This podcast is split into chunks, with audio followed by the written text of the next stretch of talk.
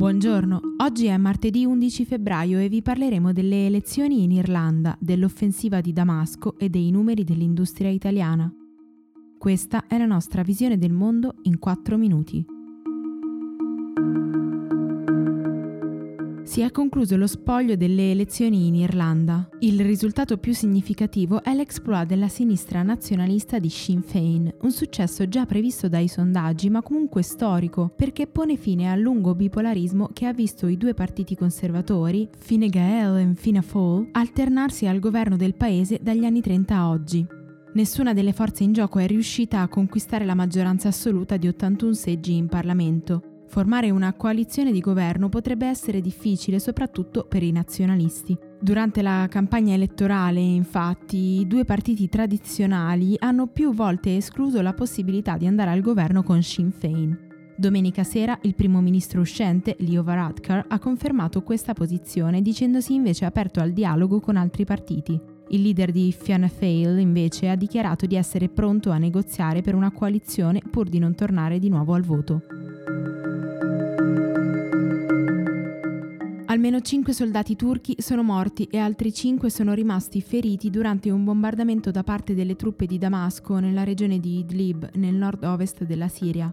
Ankara ha immediatamente risposto al fuoco inviando un convoglio militare nel paese per rafforzare i 12 punti di osservazione già decisi con Mosca e Teheran nell'accordo 2018. L'offensiva del regime siriano contro i gruppi ribelli quindi prosegue nonostante il cessate il fuoco e colpisce anche le truppe turche che da quanto dichiarato dal governo di Ankara si trovano a Idlib per prevenire gli scontri, garantire la sicurezza delle frontiere e respingere i migranti che fuggono verso la Turchia.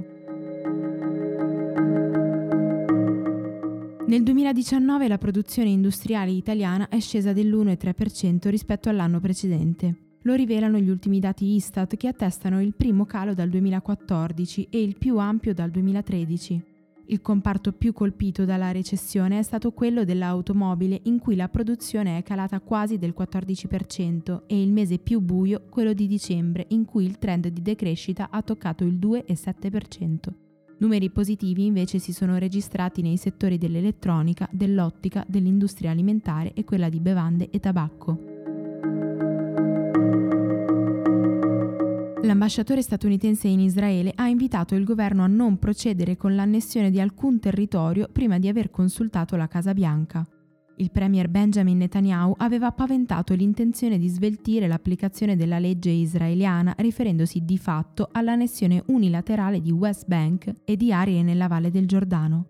Secondo gli osservatori, questi annunci servirebbero a ingraziarsi la frangia ultranazionalista in vista delle elezioni del prossimo 2 marzo, in cui spera di vincere per il quinto mandato.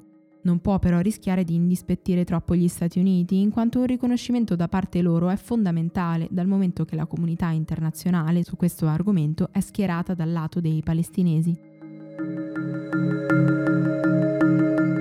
La Grecia sta programmando la creazione di nuovi centri di detenzione per migranti sulle isole di Lesbo, Chios e Samos. Dopo le proteste contro le condizioni dei campi, ieri il governo greco ha annunciato l'acquisto di alcuni terreni dove collocare nuovi punti di raccolta per i migranti che aspettano l'esito della loro richiesta di asilo, ma anche per chi ha avuto comportamenti pericolosi.